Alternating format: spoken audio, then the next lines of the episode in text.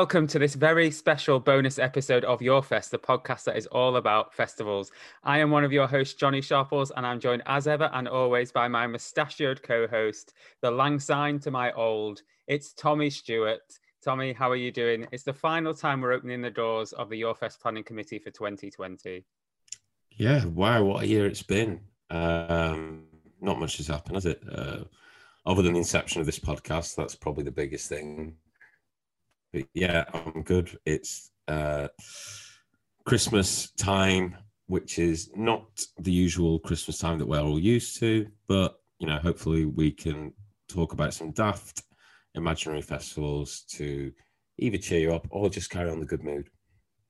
Yep. And for anybody that's not listened before, one, why are you starting with a bonus episode at the end of the year? And two, would you like to explain the concept of what this podcast is usually all about to them? Okay, I'll do that in uh, reverse order if you don't mind, Johnny. Uh, so the usual concept of the podcast: every guest, uh, every week we invite a different guest on to talk about the Dream Festival lineup. Uh, three headliners across three days, choose days of the week, and a name for said festival. Uh, then I'll go back to your second question. This week we are doing things a little bit differently, as it is a bonus episode. As it's Christmas time, we thought you guys might want to kind of know a little bit about our uh, festivals. However, we have said on previous podcasts we will not reveal our own Dream Festival lineups until this podcast ends, which is hopefully never. But this week we will be looking back at some of the best episodes and our. So we'll basically do a lineup across three days. We'll choose a location that one of our guests has chosen, and then we'll choose a different day uh, for across three days for a different guest. So we'll choose one of our previous guest days, uh, three days. Did that make sense? Sort of. And uh, Matt Horan will be pleased to know that there are rules in place for this episode. So we have to have everybody that that guest picked on their day. We can't just pick one of the bands that they picked. And we also can only pick one day from each guest. Whereas I can pick one Ed Gamble day, Tommy can pick a different Ed Gamble day, but neither of us can pick two Ed Gamble days or any of the other festivals, any of the guests. We're not singling out Ed. Sorry, Ed, if you're listening. Anyway, should we get right to this, Tommy? Let's do it, baby. This is bonus episode of Your Fest. Let's go. Go, go, go. Dun, dun, dun,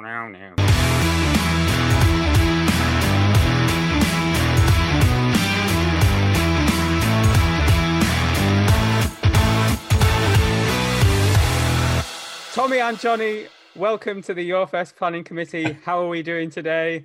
I'm doing very well, thank you, Johnny. How are you? I'm very well. Tommy? I'm doing very well, thanks, Johnny and Tommy. Uh, how are you? Yeah, I'm, I'm very doing well. As we say, this is a very special bonus episode of the podcast where we'll be mashing up. We love a good mashup. Just ask Jay Z in Linkin Park. Mashing up the different festivals that we've had on this podcast to create our own dream festival based on what previous guests have picked for theirs. Um, we'll be picking a location as well where our other guests have picked their dream festivals. So, shall we start off? Tommy, you do like festivals. Me, Johnny, I don't like festivals, and neither of us have ever been to Latitude. So, let's get straight to our own dream festivals, starting with the location. Tommy, do you want to go first? What is your location and who originally picked it? Well, first of all, Johnny, I should say that um, so this concept, as as was the podcast itself, was uh, Johnny's idea, but I have absolutely um, I've had sleepless nights over this, mate. I'm not gonna lie. It's been um, it's been torturous trying to come up with this because, and I say this not in a uh, not in a sycophantic way, but genuinely, pretty much every guest there is, I would go to at least a day of their dream festival. Um, but my location for my dream festival, uh, I think if anyone's listened to this podcast before, and uh, I'm assuming Johnny's listened, he's certainly been here while we've recorded them. Uh, it's probably not hard to guess that my dream location out of all the previous guests would be Felix White's location of the Melbourne, Melbourne, Melbourne cricket ground. So the 100,000 capacity MCG uh, in Melbourne, which is, and not just for the fact that it is a cricket ground, um, which I know seems pretty bloody obvious with my uh, previous utterance across this thing, but um, it's like I, I have always wanted to go there, but I just do think as as this podcast has evolved, I've kind of you know been drawn more and more away from like the the idea of camping and stuff. So I see it as a three days, and we just keep going back, much like you do at Primavera. Um, please uh, give us free tickets. But much like you do at Primavera, it's all in one spot, and then you go your separate way at the end of the night, and then you come back. And I just think somewhere with that sort of, you know, that seating, and it's almost gladiatorial, uh, fishbowl like. Are you surprised by my selection, Johnny? Um, a bit surprised. I thought you might go with um, Lagos, which is where um, Maisie Adam held her festival, because it's got that sort of Did. Barcelona-ish sort of Iberian vibe. Um, I also thought I did think you'd go for the MCG, but you have also- also got the choice of a different cricket ground. If you fancy the summer in Southampton, why would you pick Southampton over Melbourne? Who could really say? Um, but no, I think that's a good choice. It's an unsurprising choice. Anybody that's ever listened to this podcast ever before would know that um, cricket is obviously very close thing to your heart. Um, you you hide it very well, admittedly. Yeah. Uh, well, I, I, I, um, actually, Johnny said I can't mention what I'm wearing on my head, but I am wearing a, uh, I've fashioned a uh, summer cricket hat into a cowboy hat on my head, which is pretty bloody cool. Yeehaw! Um, but I, I um, no, that like that Lagos did come into consideration, um, but this one was, excuse me, the only other issue I had was um, with this. The difficult thing about it was this aspect that it had to be different, and ours had to be different from each other. So, for the benefit of the listener, I knew Johnny's, but he didn't know mine, so I could.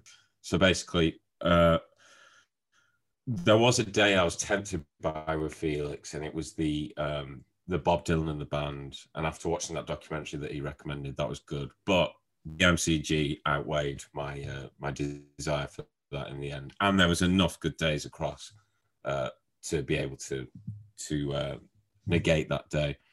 So, uh, am I asking you? Are we doing yours now? Are we going one by? Are we? Are yeah, I we, are think we we sparring? Like penalty, are we going like a penalty shootout. Penalty Yeah. shootout. Yeah, cool. Okay. Uh, what about yours, mate? Like you, I had some considerations as to where I would want my festival to be. The first consideration was Andy Zaltzman put it in outer space because that would mean very few other people would want to come to my festival, which is always a ideal situation for me. I would want to be the only person there. Very few other people disrupting my day. Uh, the other one was um, the Magic Gang put it in um, the Eden Project, which means I could stay with my mum and dad. Um, I don't have to travel too far. I've been to gigs at the Eden Project before, and it's a great venue. It's a great location. Um, before I reveal my where I've chosen to have it, we should also say that um, we had two different people pick Little St James, which was uh, Jeffrey Epstein's island, and um, the first time me and Tommy had it, we were quite taken aback, which was when Dane Baptiste picked it, and then we were even more taken aback when Asim Chowdhury picked it again. Um, it's the only place Was it like three episodes festivals. later? Yeah, well, yeah. In, in terms of our recording schedule, yeah, it was it was very shortly after. Um, I wouldn't want to go there once, never mind twice. Um, but Yeah, it's uh, it's the only I mean, I suppose like the, the aspect. Yeah, that's that. Um, you know what? I didn't even think about that.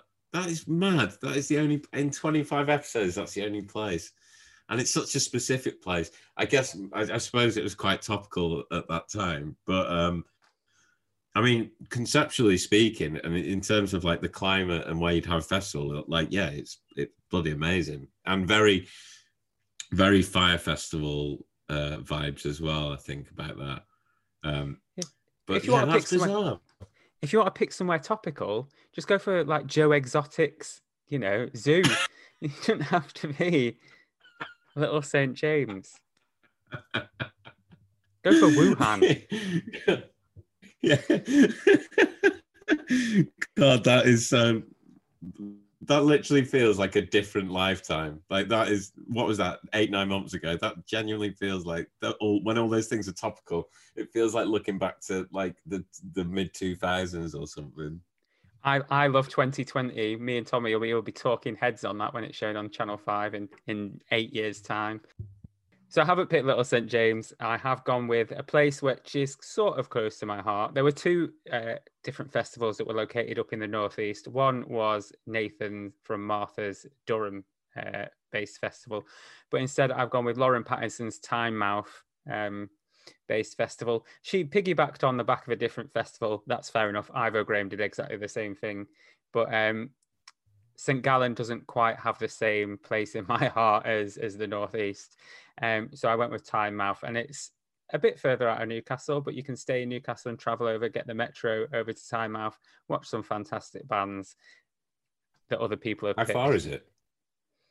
Um, a few miles, not too far. It's on the beach, which I hate beaches. Um, but there's lovely beaches, mainly stone beaches up there. But um, yeah, brilliant place to have a festival. Um, but Tommy, we're not picking names for this. We're not stealing other people's names. And I know you've been fond of some of the names we've had. Um, Matt Horan had some good ones. Um, from Sooz Kempner was good. Um, Ferry, which is the one you particularly liked from Matt Horan, um, which was then vetoed, so we could go with something else.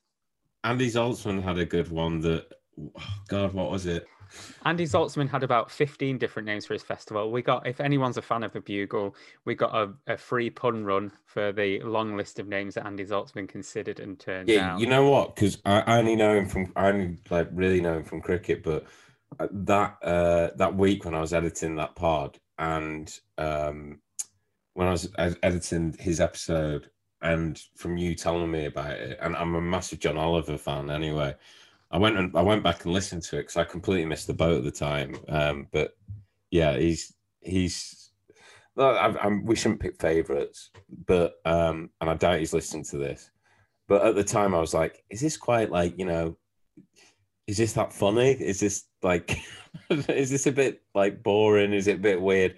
I listen back, and I think it's like one of my very favorite episodes. Like he's, he's so funny, and yeah, we did get a free episode of Bugle because I started listening to some like some clips of that on YouTube. So that's just a that's just a shout out to Andy Zaltzman, an absolute legend. I think I also enjoyed uh, Lloyd Griffiths just uh, naming his festival after the postcode of where Blundell Park in sorry in Cleethorpes is. Um, Yeah. Yeah, We've had some good names. The Heath from uh, Max Rushton, keeping it very simple, just the location. Oh, Ed Gamble, Evil Picnic. That's a great one. I should say as well, in terms of Ed Gamble's Evil Picnic Festival, he did specify that he wanted umlauts over every single letter. Now, if anybody from ACAST, which hosts our podcast, is listening, please make it possible to include umlauts over every single letter. because when I tried to put that in, I found it. I went on Wikipedia. I found the article for that had umlauts over every single letter. Uh, copied and pasted. Took my time to copy and paste every single one over to Acast, Oh, and when I saved you. it as a draft, a lot of them just turned into rectangles. I, I hasten to add rectangles without umlauts over the top of them. So if you're listening, Ed, my apologies that we didn't uh, fulfill your wishes in terms of having umlauts Yeah, every sorry, single Ed. letter. Sorry, Ed. Uh, this has just become like a. This has just become an AGM, hasn't it? This is just logistical issues of the Yorfest uh, planning committee over the year. This is just us airing airing our grievances. well, it is the day of recording is is Festivus, is the day of Festivus, which is the day to air your grievances. So, yeah, very I, true. I, have got a lot of problem with you people, and I'm going to tell you why. Which this this is turning to he's going to bring up DJ Spoony in a minute if we're not careful.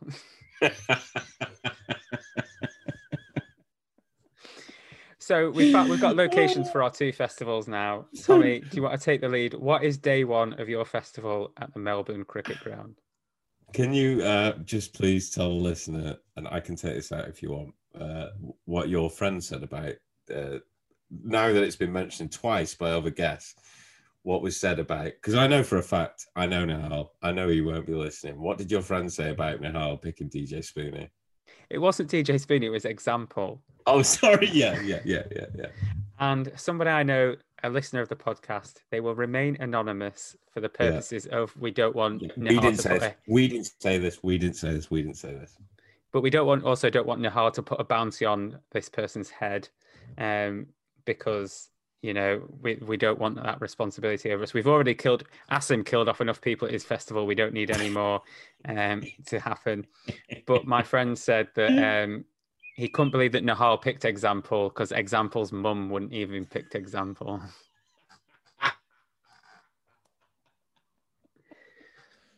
Oh, which is just the.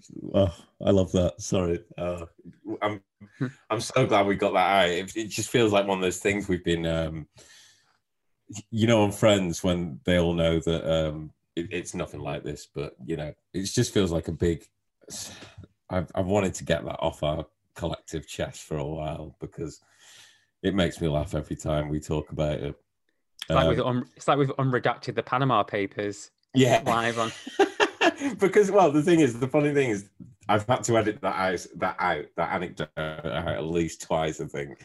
I think we mentioned it with Matching when he was uh, going on about Nihal picking DJ Spoony. So, yeah, that's out there now.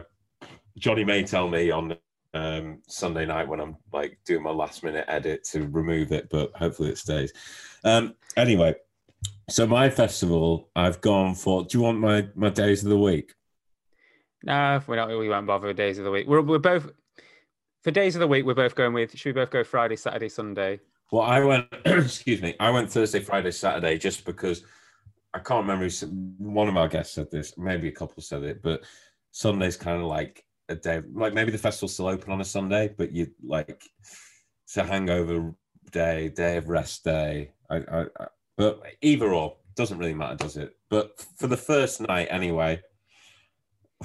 God. So this is one of the hardest decisions I've had to make in my life, uh, which shows what a sheltered life I've had. But uh, so it was a Dane, it was a Dane day, a Dane Baptiste day, and a perfect day to open any festival. And the thing about Dane's days, he had well, Dane's festival, he had um, comedians, a comedian and a like a big act on each day. Um, and I'm like his taste. Johnny always takes the piss out of me. He's saying I'm I'm very I'm too American in my tastes, which is true probably. Um, except I like cricket, not baseball. But I opted for so he had two days which are kind of like both dreams for me. He had Michael Jackson and Bill Hicks on the same day, and then he had Prince and Joan Rivers on the same day. And I think we all know I'd pick Prince. I haven't necessarily picked him yet. Um, Bill Hicks, one of my favorite comedians ever. Joan Rivers, uh, I am a big fan of, but I'm not as familiar with her work. Michael Jackson, uh, before the documentary and stuff, I had posters on my wall. Like I, I love Michael Jackson and Prince. I, I do prefer Prince. Maybe that's with, uh, with with hindsight of Michael Jackson uh, being alleged paedophile. Um, so I very nearly went. I was talking to my brother Rich, who's been mentioned on this podcast many times before. I was talking to him a couple of nights ago about this, and I said, "You know what? Because of Bill Hicks, I think I'm going to go for the MJ one." But then Johnny sent me for Christmas a lovely Prince candle in the post, and I think it would just be a betrayal to Johnny, myself, the listeners of this podcast, if I didn't pick Prince. So I've gone for Prince and Joan Rivers, and then also I remembered that we did say as well uh, with with um because we've had three Prince days, and Johnny was taking the piss saying I'd, I'd probably pick three different performances of Prince uh, from different guests we've had, but I remembered that we put in Dave Chappelle and Rick James, like the whole like the sketch of that as well. So we had Dave Chappelle, Prince as well, and and Joan Rivers. So yeah, that's my first night. Prince and Joan Rivers from uh, Dane Baptiste. I should say Dane Dane came with this concept of his festival that everyone that would perform at it is dead already, and his whole idea was to bring back life onto onto Jeffrey Epstein's island, Little St James. And it is great when is someone- MCG. Yeah, it is great when someone one of our guests comes on with a concept that they carry all the way through the festival. And I think I think Dane was the first one to really do that. That from start to Yeah, finish, he, was. wanted his concept. and he was yeah he was vigilant with it he was stubborn with it and hilarious. And like I, I felt that that was the first episode and possibly the only one where um some of the people me or johnny loosely know. Um some we just you know we get on twitter and i don't know people pass it on to each other and, and whatnot. But um he was the first one, especially when I was editing it, and I, I think I messaged Johnny saying like, "This is like this guy is so intelligent. Like some of the some of the stuff he's saying is just like it was so interesting. A, a lot of love for that episode and his lineup. I, to be honest, him and another guest who I will bring up, who, who is one of my days, their whole festival could have been my whole festival pretty much. Um, but yes, that's enough of Dane and Prince. I've not I'm gone too to long. ask- Go on, sorry. Yeah, I'm gonna ask, ask the big question, and you can edit this this out if I've if I've preempted something. I'm gonna have to ask you, and our listeners will probably be wondering as well. You've mentioned that we've had three different Prince days. What was it about Dane's Prince Day that made you pick that one in particular? Um, it was okay. So, good question. Uh, so who else do we have? Matching, which was also with um, so Matt Horan matching, which was with uh, Tina Turner. Am I right? Was I opening, think so. Even though he's a stickler for the rules. Whatever. Okay, matching, and and I know he'll be listening. Actually, love you, really, mate. Um, and who was the other one? Who was the other prince? Chris Chris Warburton had. Prince, and uh, Oh yeah, I've got that here somewhere. Chris had uh ding ding ding ding ding. yes, Get up, okay. get on up. I can't remember what he's called now. Get up. James Brown. Brown. James Brown. Right, okay. Okay, no. This it's fine. I will keep this in. But basically, I had to have um I mean James Brown and Prince and Gil Scott Heron, like um, like there's so much of that. I'm just reading it now. Uh that that was massively like I would prefer that to Prince and Joan Rivers to be honest, but Chris had another day, uh, which I had to have. I had to have like there was no way I couldn't have it. So that was the only reason. And the matching day, uh, I thought I was going to have another matching day, so that was the initial reason. And then it just came down to came down to Tina Turner or Joan Rivers, and I, I love my comedy a lot. And Dane, Dane, as you said, Dane really thought about it, and the fact that he had a massive legendary comedian and a massive legendary artist on each day, I thought was really cool. So it would just be dead cool to see Joan Rivers. Not as, as much. Tina Turner's great, like great fun, and I'm just not like a a massive. So that's yeah, essentially that's what it came down to: Joan Rivers or Tina Turner, and I picked Joan Rivers. Bring back Celebrity Deathmatch on MTV and they come back. I, I mean, I feel like that in my head. I can see that episode. I could see that. Um. So yeah, what about yours, mate? What What about your first uh, your first day? So I did say there were some rules uh, for this episode, but that doesn't mean that rules aren't there to be broken and bended Ooh. rather than broken slightly, like a shatterproof ruler. And we've had two guests come on this podcast, Matthew Crosby being one and Max Rushton being the other, who have put their entire festival on one single day. Ah, And so I have decided to have the entirety of Matthew Crosby's one hit Wonderland as the opening day of my dream festival. is anyone Like really surprised? No, like Tommy said when that episode happened, I have a real fondness for for one hit wonders, and there's some absolute classics on there. Um, you know, you've got things like Breakfast at Tiffany's by Deep Blue Something. You've got Steal My Sunshine by Len. You've got uh, the New Radicals. You've got Four Non Blondes. You've got some amazing songs on there. They're only performing them once, and I don't know what it is about one hit wonders that makes me so obsessed and, and love them but they are just well. brilliant. Yeah, I think there is a lot of nostalgia behind it. Um, I'm also obsessed with one cap wonders, people that only played for England one time. And I think it is like you give your entire life to be a great footballer, and the pinnacle is to play for England, or you be a musician, and the pinnacle is to have this song that's loved by everyone. And you only do it once, and you also you'll always get to hold that one moment close to you. And it's sort of Icarus Yeah. flying close to the sun. You've almost got it- that notoriety that you've had a full England career, or you've had this huge recording career, and you've just got the one bit of it. But it must be incredible to just still have that one song and for everybody to know that one song and for it to be so hugely famous and so hugely popular. And I would just love to be in the audience when, you know, those first few bars of Breakfast at Tiffany's come on and I Yeah. bell it out the top of my voice like it was karaoke. An That- amazing song. That analogy, mate, that's such a good analogy. Um, I've, I've never thought, I, it because you touched on it there perfectly, really, that it's bordering, it's bordering on total, like, it doesn't matter how many caps you had, you know, or how many hits you had. It's bordering on tragedy and complete success. Like, and I don't know where it lies on that. Uh, on that sort of scale. Like it's you'd be buzzing, but then also you'd have so many like for the rest of your life, you got this story to tell, but then so many regrets as well, like that you didn't push on and do more.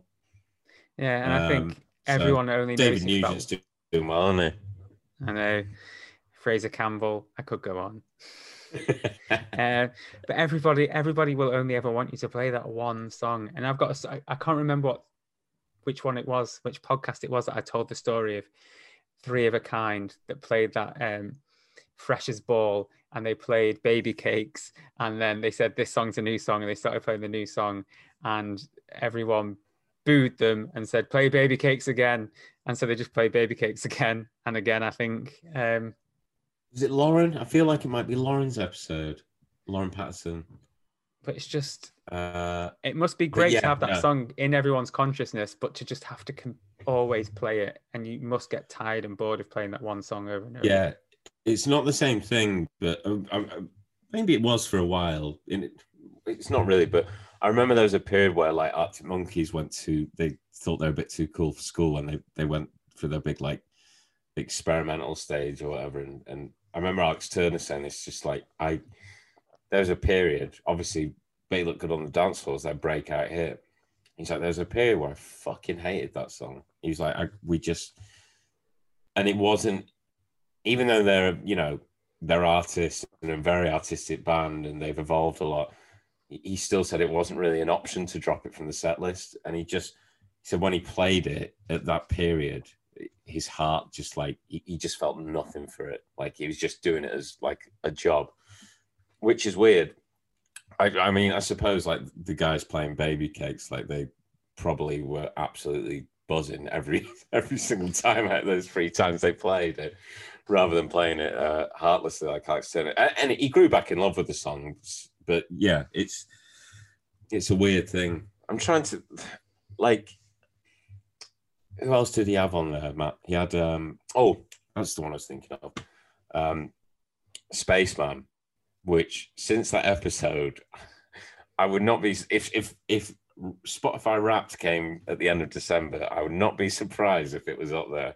It's a fuck like I remember the, the fact that he said like the best part about that his mate rings him like they're both watching Top of the Pops. And his mate rings him and says, uh, "This is the future of music.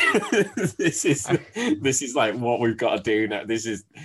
And it, uh, at the time, I can imagine. I've watched that Top of the Pops video since. You, it would blow your little mind. Like, but what happened to them? I think it's one of that is one of my favorite anecdotes that's been told on this podcast. The story of Same. a very young, probably about I can't remember how old, thirteen or fourteen year old Matthew Crosby's little friend ringing him up, so excited that Babylon Zoo it's the future of music. Honestly, on on Saturday when we had our house Christmas meal and we did this game, we spoke about one. We were picking the five of us. We were all picking our uh, our favorite like one hit wonders, and we all got to play one, and then we do favorite love songs or favorite Beatles songs. It's quite a good game actually. Um, but and Luke, my my uh, housemate, he had a breakfast at Tiffany straight away because I was like, that would be mine because like of you regaling about it so much. But um, that story from Matt Crosby is so good that um, I I have retold that on at least two or three occasions. I, I retold that the other night. It's it's so lovely. It's it's one of the good things about this podcast. Not one of the good things. There's a lot of good things, but finding out stuff like that is so funny just to imagine it, like you say. It's just and that that day is, would bring so much nostalgia. There's so much music to pack in as well, and yeah, I think it is a nostalgia great choice. element, like you say. And uh, yeah, so I've bent the rules but not broken them. My shatterproof ruler remains intact. Thank you, Matthew Horan. Not Horan, So on- Crosby. No, Matt Horan. I, I, Oh, I've sorry. not bent the rules. I've not I'm broken the I'm rules. with you. Sorry, I'm with you. I'm with you. So Um, thank you, Matthew Horan and Matthew Crosby for that day. Anyway, moving on to day two, of our festivals. Just before you do this thing, just gonna go for way if that's right. Yeah. Two seconds.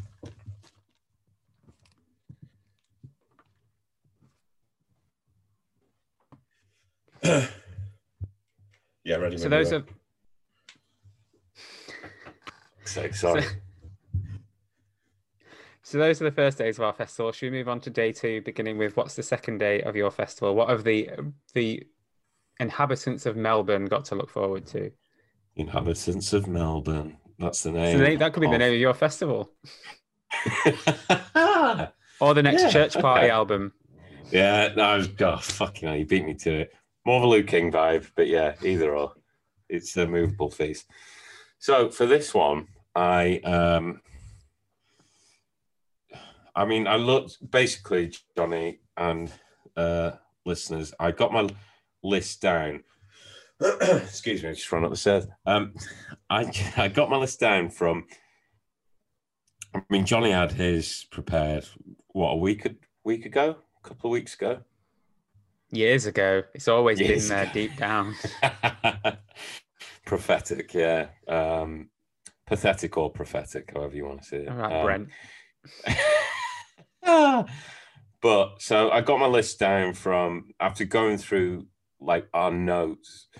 That was the best way. Initially, I was I was going to start like listening through, and I was like, that's going to take way too long. Um, but looking through our notes and like when we scribble them down um, whilst people are talking, I came down to about 10 days altogether to reduce down to this final three, obviously. And it was very nearly, it was very nearly um, Reese James with his Friday night, which was uh, Kendrick Lamar. Um, and then he had like Tyler Creator, No Name, Scissor. Um, then I got in brackets Scissor, and then in brackets Cat Deeley. Uh, I can't quite remember how we got there. but so it came down to that for the Friday or Saturday, whichever one you like. I suppose the party night you'd call it. Um, and oh, it's always the best night of my festival as well. That that kind of middle night uh, when I go to festivals. I mean, whatever they were and whenever they may come back. But uh, I I half revealed it in the last uh, the last one when I said it had to be a Chris Warburton day that wasn't the Prince day. I mean, I could have had Prince twice. I mean, that's still feasible. Maybe I'll check. No, I won't. But Chris Warburton on his uh, Sunday, I believe, and I know. Uh, thing is, I know you said we have to have the whole day, and I suppose I'm bending the rules a bit here. Although I wouldn't complain if the rest of his day was included, but he did it in two segments. And to be fair, Matching was right. He did take the piss a bit. He had like a multitude of an endless list of guests. But on this, the first half of his Sunday, he had just all the best hip hop, like like classic nineties late 80s and early to mid 90s hip hop. So it was Tribe Called Quest, Public Enemy, Gang Starr, and then the headliners of that first half of that day um, at Fort Bayard were Beastie Boys. Um, so yeah, that's what I've gone for for my middle day of the festival, just because um, I, I feel a bit silly now because I've, I've not done a silly day really like Johnny's, but I had to. I could not have the Beastie Boys. They're like one of my list, most listened to this year, and in fact, I've always loved them, and I realised I have a few Beastie Boys vinyls. But after recording that with Chris and yourself, and it was you saying about that sabotage video on Letterman, which I'd seen but not for some years, and I was, I watched that and was just like, God, they are like I, I just forgot how good they were. Basically, I've not got into had a big like delve into them for a couple of years, so yeah, hats off them. And Public Enemy, just of the best. Trouble. Everyone he mentioned, Chris has got very good taste. We go to a lot of, uh, well, we used to go before all this. We used to go to gigs together, and he gives me a lot of good recommendations. And yeah, that '90s hip hop is possibly my favorite. It's my go-to music that I'd listen to. So all, all those acts are just yeah, spot on for me, Johnny. You do have to have the rest of the festival, but we can always put it in the car park. Uh, yeah, I can't think. Is I can't remember what it was. You- I've- LCD sound system headlined, I think. Yeah, which is great. Yeah, no, had Primal Scream, LCD Sound System, some other great ones, which I love all them, but they're not reflective of my favorite uh, thing about music. So maybe, uh, maybe we could reverse the day. Would that be allowed? Have like that that in the earlier part of the day, and then those be the headliners, the the hip hop stuff, or just put me in the car park, like you said. Yeah, just put me in the car park in the back of, in the back of a car. Yeah, like Nice. like um God, I can't remember. Was it? I think it was either Graham who mentioned it. Uh, it would be reminiscent for LCD Sound System of when they the saddest gig ever at T in the Park. When No one playing in front of about fifteen people. Oh God, it is for such a massive band who people really love, who had been away for so long, and to see them playing. Oh God, yeah. So I mean, at least they're used to it. They can just they can do that again. It's fine. You also mentioned Public Enemy as part of that day, and it just reminds me of when Felix talked about how they went on tour with Public Enemy in Australia, which is obviously where your festival's taking place, and some of the stories that he had of Flavor Flav on the Oh back of a God. jet ski. Um, and and like yeah. Again like you said about um matt crosby's anecdote before about him and his little mate that's one of my favorite anecdotes that i do retell people the, the whole flavor flav thing flavor flav on the jet ski. Uh felix doing his impression which was cute and hilarious but, but um but the fact that he bloody felix stayed in like he became pen pals with chuck d for a bit like they're still emailing each other which is yeah, really nice. It's, you, it's mad, like doing this podcast, and you find out things like that. Um, obviously, I know Felix and like because of Tailenders and stuff, but I'd never know that. That's such a that you know, Chuck is one of the greatest, most respected rappers of all time, and then Felix White, just little Felix White from uh, the Maccabees and Tailenders is just mates with him, just pen pals. So, yeah, great. Yeah, I, I, I,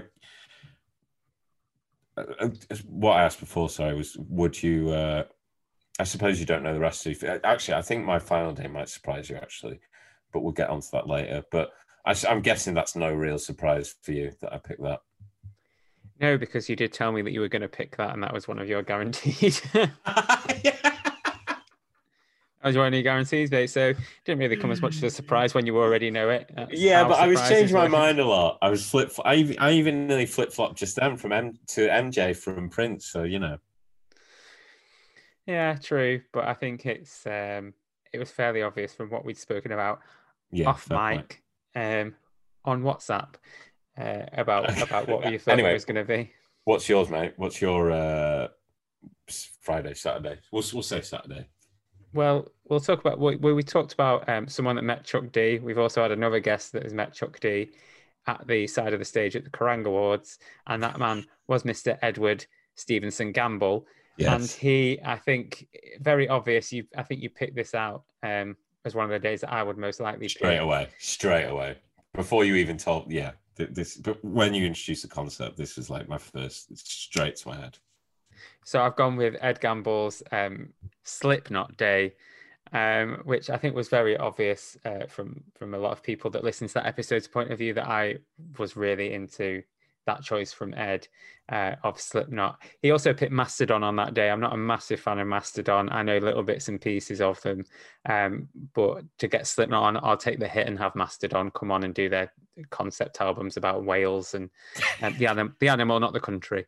Um, so yeah, Slipknot, and that was we. Me and Tommy have discussions sometimes when we have a guest and um, who, who we think they might pick, and sometimes we get it spot on. We got it spot on when Asim picked um, Tupac. We sort of predicted that.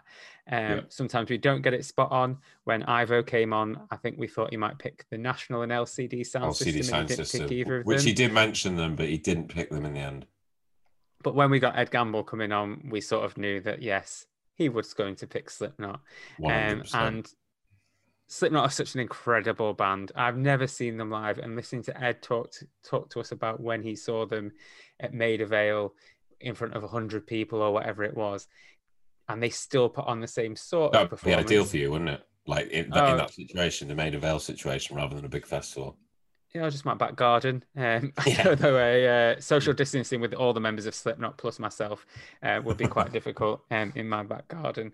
But yeah, Slipknot are just an incredible band, and what makes them so great is the fact that they they have this uh, look that is quite intimidating, quite scary. And I think you saw it with bands like I think we mentioned at the time, Kiss and Alice Cooper, and bands like GWAR and other other people like that. Marilyn Manson. Slipknot, uh, yeah, Marilyn Manson as well. Um, but Slipknot are making really good, and I know a lot of people won't appreciate me saying this, but they write a lot of good pop songs as well that are really catchy, have really good hooks. Um, when I was in a Yeah. band, which we've never really spoken about on this podcast, it's always about Oi, oi, tell us more. always about Buddy, you know, Lou Party or whatever it is, and Church King and things like that. Church King! That's not bad, actually. But when Go I was in a band and they were we were an awful hardcore band, um, but we would always warm up in practices by playing Before I Forget by Slipknot. And it's just a, that whole subliminal verses, volume three. It has duality on it. It has Before I Forget, it has Pulse of the Maggots. Those are really good, catchy songs. But the people singing them are, are really intimidating and scary in their boiler suits and clown masks and helmets with things coming off them at all different angles. And Mm. We we spoke about uh, on that episode as well with Ed the news round reaction to Slipknot and hearing kids really believing that Slipknot were this horrible, intimidating band that threw animal guts and dead crows into the crowd and things like that. And that's the reputation that they had, and they were absolutely notorious for this sort of horrendous behavior, which in truth, and I think we spoke about it a bit on that episode with with Chris Warburton as well about um, when uh, Beastie Boys first came over here with Run DMC, and they were labeled the most terrifying acts in the world. And this Yeah. sort of moral panic that happens when these bands It was literally, literally pa- in the in the Beastie Boys book, which um, Chris lent me, um, which I've asked my nan for for Christmas. Um, she they uh, they have a lot of uh, big spreads, like double page spread, it was literally that Beastie Boys thing was it was literally on the front page of the uh, the Mirror, I think. Like it was front page news that they were just the fact they were coming to England. and it's just these these reputations. We saw it a lot with um, most of our listeners will hopefully hopefully remember 9-11. It was quite a big news event. Um, and the Columbine shootings and in that time, Marilyn Manson and Eminem were obviously opposite ends of the scale to one another musically and, and things like that. But they were held up as these horrific people that were inspiring, less so 9 11, much more so Columbine, but they were inspiring these horrific, world changing, cata- catastrophic events. Yeah. And in truth, Brian Warner is just a normal guy that found white makeup and, you know, contact lenses. And he writes pop songs. Can't believe he dead named him. Sorry, sorry, Brian, if you're listening. But you know, Slipknot are one of those bands, but Slipknot can back it up with these incredible songs as well. They're not just out there to scare and intimidate people and frighten audiences. They have legitimately brilliant songs. And even their most recent album, you know, they've been doing it for 20 plus years now, still keeping their masks on and boiler suits on and etc. But they're still writing these incredible songs, and I'd love to see them live. And Ed, I spoke passionately about Slipknot, but Ed is absolutely obsessed with them. And I, what I also want to mention about Ed is he turned up to our recording, one with a mustache, which um, I don't know if that got mentioned on the actual podcast, and two, he'd fully planned out his day on a spreadsheet, I think, and was like, had, well, yeah. his entire festival he'd planned out on spreadsheets, and he took it very, very seriously. Yeah, I remember. I remember at one point just saying, um, because uh, you know, early on, that's a massive name for us, and it was amazing um, for him to come on when we when we, you know, had when well, we basically just started. It was a pre-record, um, but yeah, I remember it's one of the things that was me. I, I remember saying to him, um, "Oh, have you have you got a you got to be anywhere?" Like we're probably about it was quite a long record that we are probably about an hour or so in. I was like, you got to be anywhere. He's like, no, mate, can do this all day if you want. um, which, yeah, it's it, either way though. It's I mean, even our latest episode with uh, Darren Harriott, like it was quite chaotic, and I I don't know how much he planned, but like it- it's still it's still funny. And incidentally, actually, like linking to Slipknot, he had uh, he, he didn't have them on his festival, but he said, you know, I'm I'm a black guy and I'm like, you know, into my hip hop and like stereotypically and stuff. But what did he say? Like what we like to call like white white white guy, white boy bands or something. But he said Slipknot like every year on his Spotify Wrapped are always like one of the one of his top five played artists, which um I don't know, and me who's you know a, a white boy, but like a, a white lad like into his hip hop and indie music.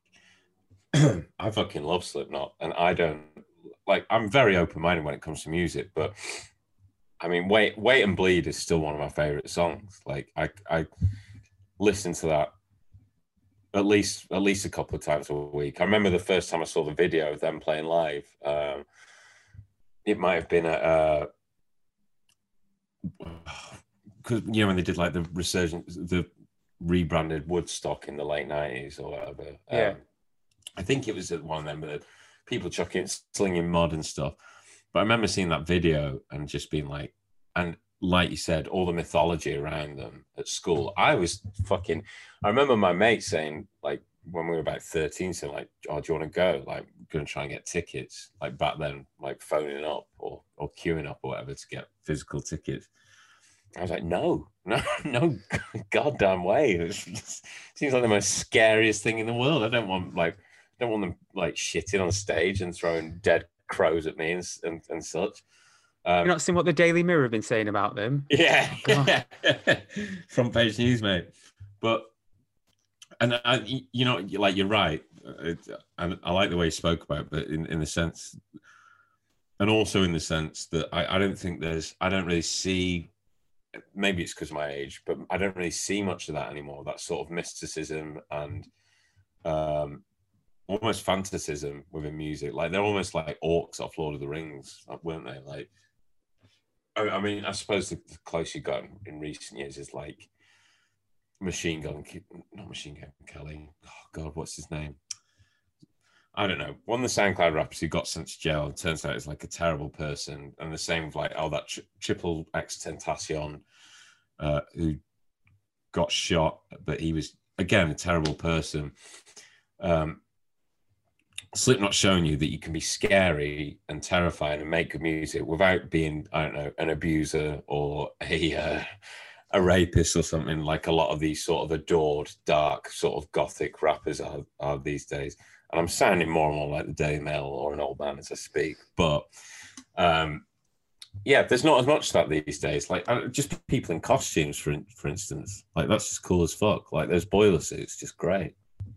Yeah, it's good to have an aesthetic and stick with it. Yeah. They have done their entire career. And I know like Corey went off and did uh, Stone Sour and he took the mask off and sort of revealed who he actually was. And uh, it was a bit like when Kane in WWF got uh, unveiled. when he became mask. corporate Kane. Yeah, it's a bit weird. But um, anyway, Tommy's just opened a can. We'll move on to day three of Tommy's Festival. It's the last day. Who are you going for? Okay, last day. This was a tough one. Um, so I think I said to you that I very nearly, uh, I, I really wanted the Beach Boys in there, and um, it was uh, the Magic Gang were the only people to choose the Beach Boys because they're, they're, for me, Brian Wilson's probably like the greatest songwriter of, all time, and like pre- like his harmonies and the melodies just like make me cry, blow my mind, and um, so I really wanted them in there, but then I looked down on the uh, on the lineup that day and saw Haim, and this I've seen Haim a few times.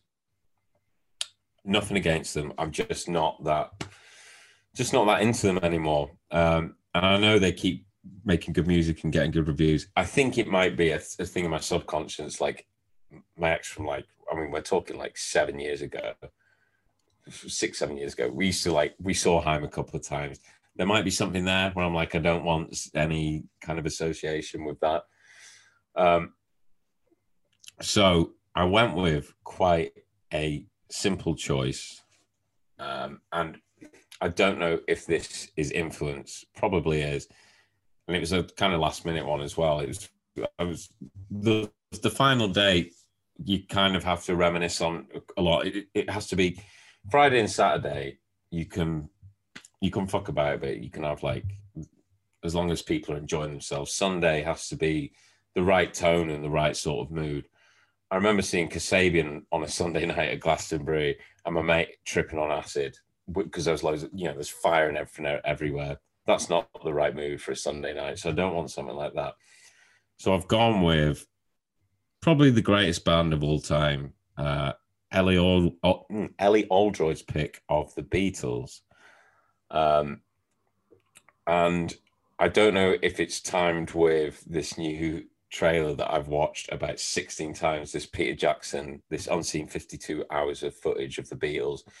And he's released this trailer of them. Just it looks like it could have been recorded last week, and they they just look very, very happy and and normal lads or whatever. But um, the Beatles, since I was about 10 have been like before I got really into Prince or the Beach Boys and understood more the intricacies of music. The Beatles is someone who just even if you're three years old, I think there's that line on Superbad uh, where it's like, um, oh, it's like the first time I heard the Beatles. I think when Michael Cera's character's singing. And it, you know, the first time I remember when I first heard the Beatles. Also, my nan's really into them, and that's the thing we share together. She definitely won't be listening to this. She doesn't know how to work podcasts, but I've got her like a a Beatles framed picture for for Christmas. We always get each other Beatles things. But the fact that the specific thing that I liked about it, because Ellie, bless her, she was she's a legend. I've just realised as well, her and Chris, uh, Five Live Breakfast Weekend uh, co-presenters. So there you go. That's nice. They can both be on the guest list. But she she wasn't sure if she was kind of I don't know cool enough or like right to come on the podcast. So I had like I was down the park. It was like I think just it was quite early on, like when lockdown stuff begun. I was just like, you know, sat at a distance or whatever, watching my mates uh, skateboard. I think I was playing cricket with the kid from next door, and I, she kept we stay on the phone for a good hour whilst I was just kind of outside, um, hanging about with with people, and uh, she raised it to me. Then it's like no one ever saw the Beatles past. Uh, help maybe or revolver thing anyway 65 or 66 they're really early stuff but all the best stuff they did like um you know yeah revolver rubber soul sergeant peppers abbey road let it be other than for for that rooftop that one-off rooftop performance they did that all came after they stopped playing live so to see those songs live i really had to think about this one i really had to like deep down like rather than trying to look cool or thinking like what would be funny or whatever. It's like if I got the chance to see the Beatles play those songs that no one's ever seen, like that would be probably the best thing for me that I could ever see. So yeah, that was a very like heart heart uh I don't know. A very instinctive sort of decision. We did think as well when we first started this podcast, we did mute the idea of having a Beatles buzzer because we did, did, yeah. predict that everybody that came on would probably end up picking the Beatles. And I don't think it was until Ellie came on that anybody picked the Beatles. Yeah, Um, it was Rich who I think Rich suggested that, and I, I think it's because, like I was trying to do, until I picked this, and I realised that it was you know the second half of their career. Um, and it's probably what I'd do if I was a guest coming on this. I probably you'd probably try and think a bit too much out of the box sometimes and come up with some like. And I do think there is an element of people trying to wanting to look cool or whatever the Beatles are very cool, obviously, like they're they're timeless. But yeah, I'm, I'm like you, surprised, but I think people probably probably negate them because they just assume that everyone will pick them. Maybe I don't know. Maybe I wouldn't. No, I know you wouldn't. Yeah, but they're very popular, Johnny. So I've heard, I've Um, heard that the particular best rumor. of the Beatles. Um, so yeah, so that's mine. That's my uh, final night. What about you, Johnny? Well, I think when um, when I first came up with this concept and uh, asked Tommy what he thought, and then we started coming up with our ideas for our days, there was a couple of days that I thought we might argue over who got to pick it. And I think one of them was Ed Gamble's um, Rage Against the Machine and Run the Jewels Day, which I'm surprised Tommy didn't pick, I thought he might pick it. Very close Um, but. I'm not massive fan of Run the Jewels, but I do really like Rage Against the Machine. Never got the opportunity to see them, um, but at the same time, I think I would rather see Slipknot than Rage Against the Machine. So that took that day away from me anyway.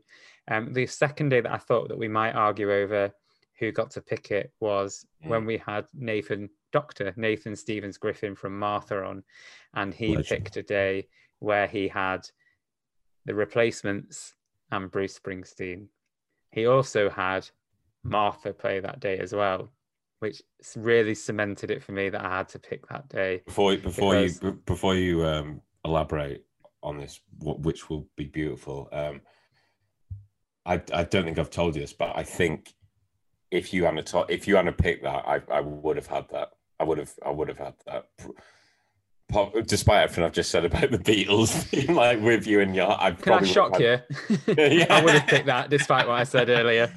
But no, I I I would have I would have had to fit someone in, fit that one in there. Sorry, go on. It's quite, it's quite all right. Um, I've got used to your interruptions by now. I know, I know. Sorry, I'm terrible. My my But- dad would play the same. In terms of in terms of one i'll talk a little bit about nathan. I'm a huge fan of martha. They're an incredibly um, important band for me. They're someone that i discovered maybe five or six years ago. They are a constant on my spotify wrapped um, in the top three not just the top five.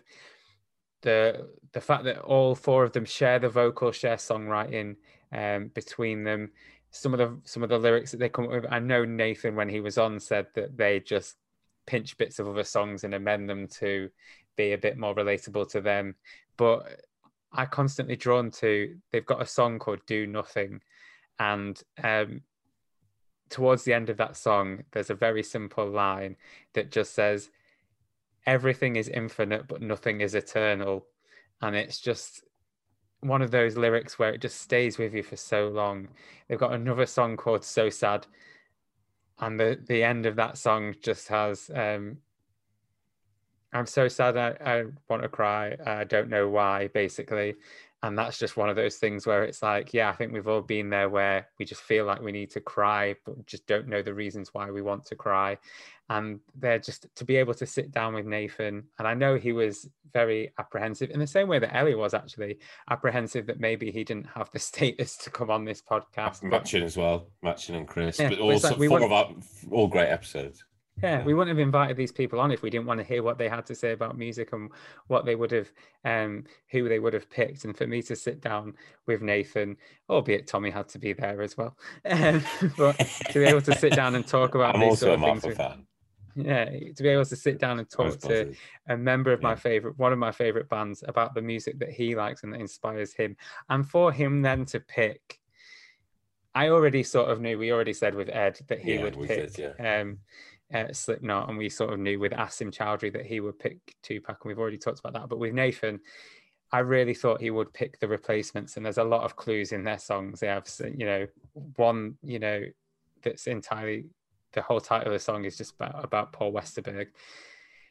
And there's lots of references to replacement songs in that song as well. And so I thought I knew that he would pick the replacements. And then to be able to sit down and talk to him about what makes the replacements so great was just amazing. The replacements are one of my absolute favorite bands. And then to then let Tommy know all about the replacements and Tommy to then come away and just constantly listen to them Yeah. on repeat for days afterwards.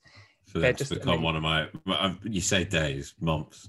They've become months, one of my favorite. years bands. to come. like They're like just an incredible not band. not just not just yeah, yeah not just a uh, listen for yeah like like you said for the next few days like they are a, a band that I will I, I will without being um without being lame I don't know I don't know how, how else to say it um but they're they'll be a band I'll listen to forever now and who like mean a lot to me now. And this is what in what three, four months since we recorded that episode. But it will always remind me of like I'll know I'll know this exact pinpoint of when I first heard them properly anyway, when I first got into them. And it will always remind me of uh of you and this and uh and Nathan. So yeah. Oh sorry. When people say they know who they were, they know where they were now. when they know where they were when JFK was shot. Tommy knows where he was when he first got recommended the replacements. it will go down in go down in history. But they are just an incredible band, and They like are. you said with Martha, and so their, their, their songwriting, the replacements for a band that was so linked with the DIY hardcore movement of the like late 70s and 80s in America and whose whole they were incredibly troubled banned by the fact that all of them had issues with alcohol and they'd go on stage drunk and their bassist was only like 12 or 13 when they first started out and first started making music.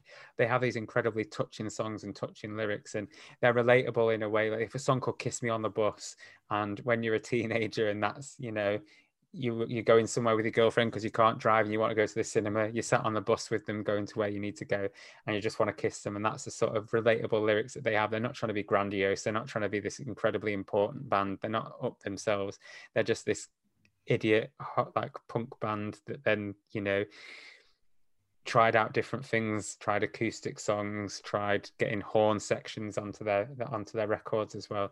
They're just a fantastic incredible band and i've been very lucky to be able to see them albeit you know only half the original lineup on a tour that they didn't really want to do but as soon as those tickets went on sale and they were only playing london dates i knew that i had to go and book a hotel and go down and see them in london as well I- but of uh, course that Sorry, I know. I, I, I saw I saw Neutral Milk Hotel in the same circumstances, and who were dearly beloved to me. But um, you are white matter. after all yes, uh, but it doesn't matter.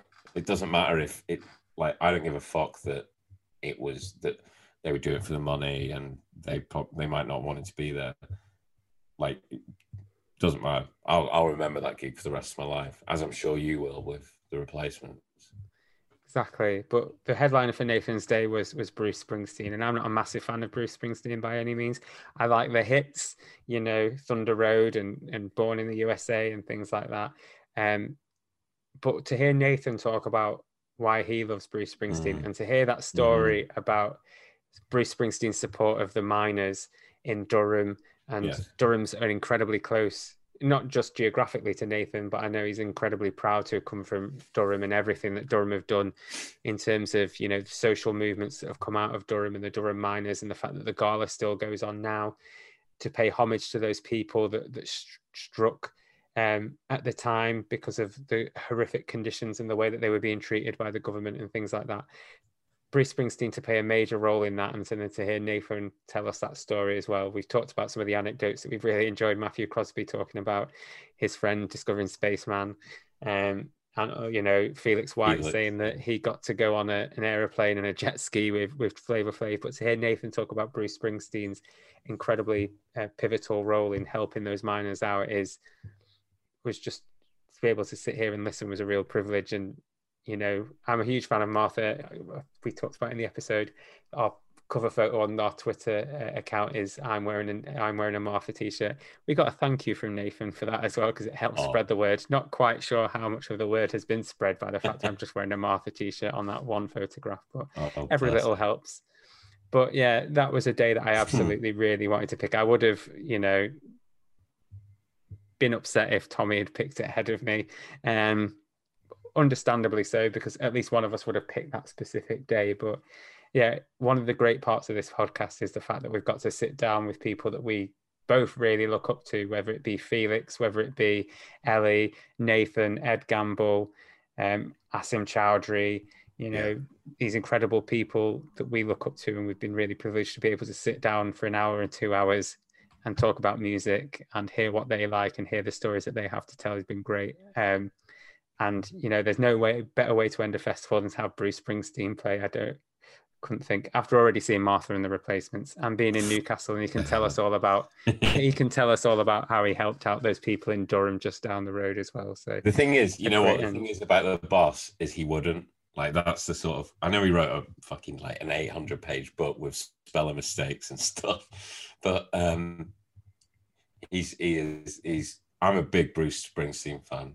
Um, so yeah, like like you said, even if you even if it's just the hits, the hits are the hits are bloody incredible, and he's just like from that was another one. Even though I was already into Springsteen, like that ex- exacerbated my love for Springsteen, and like wanted. That was I, I- think I remember telling you, and this was more out of. um It was kind of out of uh what's the word? Love for you, I suppose, but or, or out of I, I was just I, I I really wanted to get that one right. So I was like, I've spent I've been fucking editing this one all week. I've been making sure it's perfect. Um, so luckily, it wasn't one of the ones that had like a random thirty second gap where I shifted this, the audio over or something. Um, but no, that that's I'd never say my favorite episode uh, uh, publicly. Uh, that is definitely like. That's like top five. I'll say that much. That was my top five, and I'm. I discovered Martha from um, my uh, my ex girlfriend who's from Durham, and we're you know we're still she's one of my best friends, like um, still. Uh, and a lot of my friends, well, the two girls who introduced the whose episode was it? Matchings, wasn't it? G and Amy. Shout out to them. Um, they they're from the north east as well. Uh, one's from Sunderland, one's from Newcastle. Uh, and so a lot of my friends in Manchester, funnily enough, uh, like the last five or six years, have been from from that way, and everyone who's from that area seems to, you know, kind of talk about Martha in quite a quite a well, loving and yeah, loving and passionate way. Um, yeah, that's it really. So they they yeah they I would say big friends of the podcast. Like ever since that, they follow me on Twitter, and then they always just like, you know, when I came out as buying and stuff, just like just sending like lovely stuff. Like you're a fucking legend, mate. Like well done. So yeah, great people. Great. Nathan's a great lad, and uh, yeah, I, I mean, I think we can both mutually agree from like kind of how uh, we, we've both stopped being silly for ten minutes for once. Um, that that that would be that would be the uh, yeah. I feel like that would be a special day, either whether it's at your location, but I feel more so at Nathan's location. It would be really special that day. It would. And that's both our festivals finished. So, Tommy, do you want to run through what our lineups are? Fucking hell! I didn't write it. I didn't write yours down. Shit. Uh, I can remember. I think. Um, right, Tommy, your lineup is. What did you say? Uh, what What do we say the the name could be? Something uh, for mine. I remember Inhabitants of Melbourne. Tommy, your festival is called The Inhabitants of Melbourne. It's not really. Okay, so my festival is uh, at Felix White's location of the Melbourne Cricket Ground. Um, and the first day is Dane Baptiste Day, very close to being Michael Jackson and Bill Hicks, but Michael Jackson's probably a nonce, so didn't go with that. And Prince is the best artist ever. So I went with Prince and Joan Rivers for my first day. Second day, Chris Warburton's Sunday, which is it does include LCD Sound System and Primal Scream and some other bands. We're going to put them in the car park and we're going to focus it all on the 90s hip hop stuff, which is Tribe Called Quest, Public Enemy, Gang Starr, and Beastie Boys. And then Ellie, who, unlike Matchin, who was a stickler for the rules, didn't really play by the rules. Ellie did play by the rules and just had a bandage day. We're just having the Beatles, but post uh, post Hard Day's Night, post you know the stuff we never saw live. So the '66 onwards stuff. Uh, Johnny, I'll edit this out. Just remind me of your uh, first day. Uh, Matthew Crosby. Matthew Crosby, that was it. Yeah. So Johnny's festival. Oh shit, location. Oh yeah, Time it's- Tynemouth. yeah, Lauren yeah. Pattison. Yeah, yeah, yeah. Sorry. So Johnny's festival is um Tynemouth, which was Lauren Pat Pat sorry. Johnny's festival is located at Tynemouth, which is Lauren fucking hell. Johnny's festival is at Tynemouth, which was the location of Lauren Pattison's festival. Um, so he has gone for the first day is Matt Crosby's one hit wonder day uh, with a multitude of bands, probably about probably end up on about sixty odd bands. And you know what? In the broadcast, he didn't. In, in the podcast itself, he didn't actually name them all. So that you know, there's plenty more where that came from. Uh, the next day, unsurprisingly, is Ed Gamble's Slipknot Day. Um, with Mastodon, we we're not really too asked about that, but yeah, we're we're gonna go see Slipknot. And then his final day is a day we both love very much, as you probably will have just heard, which is Nathan from Martha's, uh, The Replacements, and Bruce Springsteen. Uh, Johnny and Tommy, thanks for coming on your first. Uh, it's been great having you. Thank you very much. Thanks for And a having Happy us. New Year. Oh, wait. Thank you. on. Let me see if I can. Uh, wait, two secs. I did have a surprise. I recorded it last night, uh, but I, I don't know if it sounded good. Two secs. Keep it on record for a sec.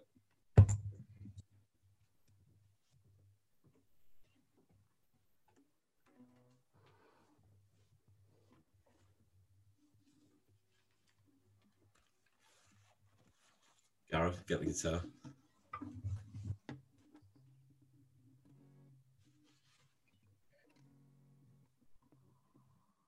Hello. Hello. Oh, I don't know how to do it. It's pretty cringe. Because, like, I did number one, I'd probably take out the podcast. Number two, at this point, it's just me and you. So it's just me playing guitar to you.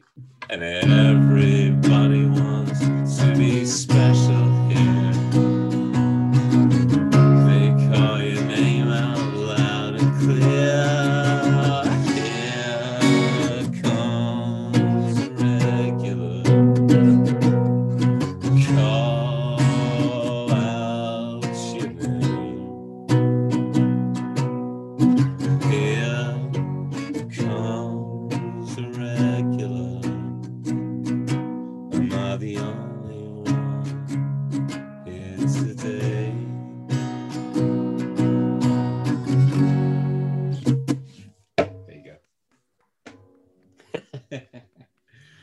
was my uh, Paul that was my Westerberg impression. Yeah. So Thank you uh, very much. Very moving.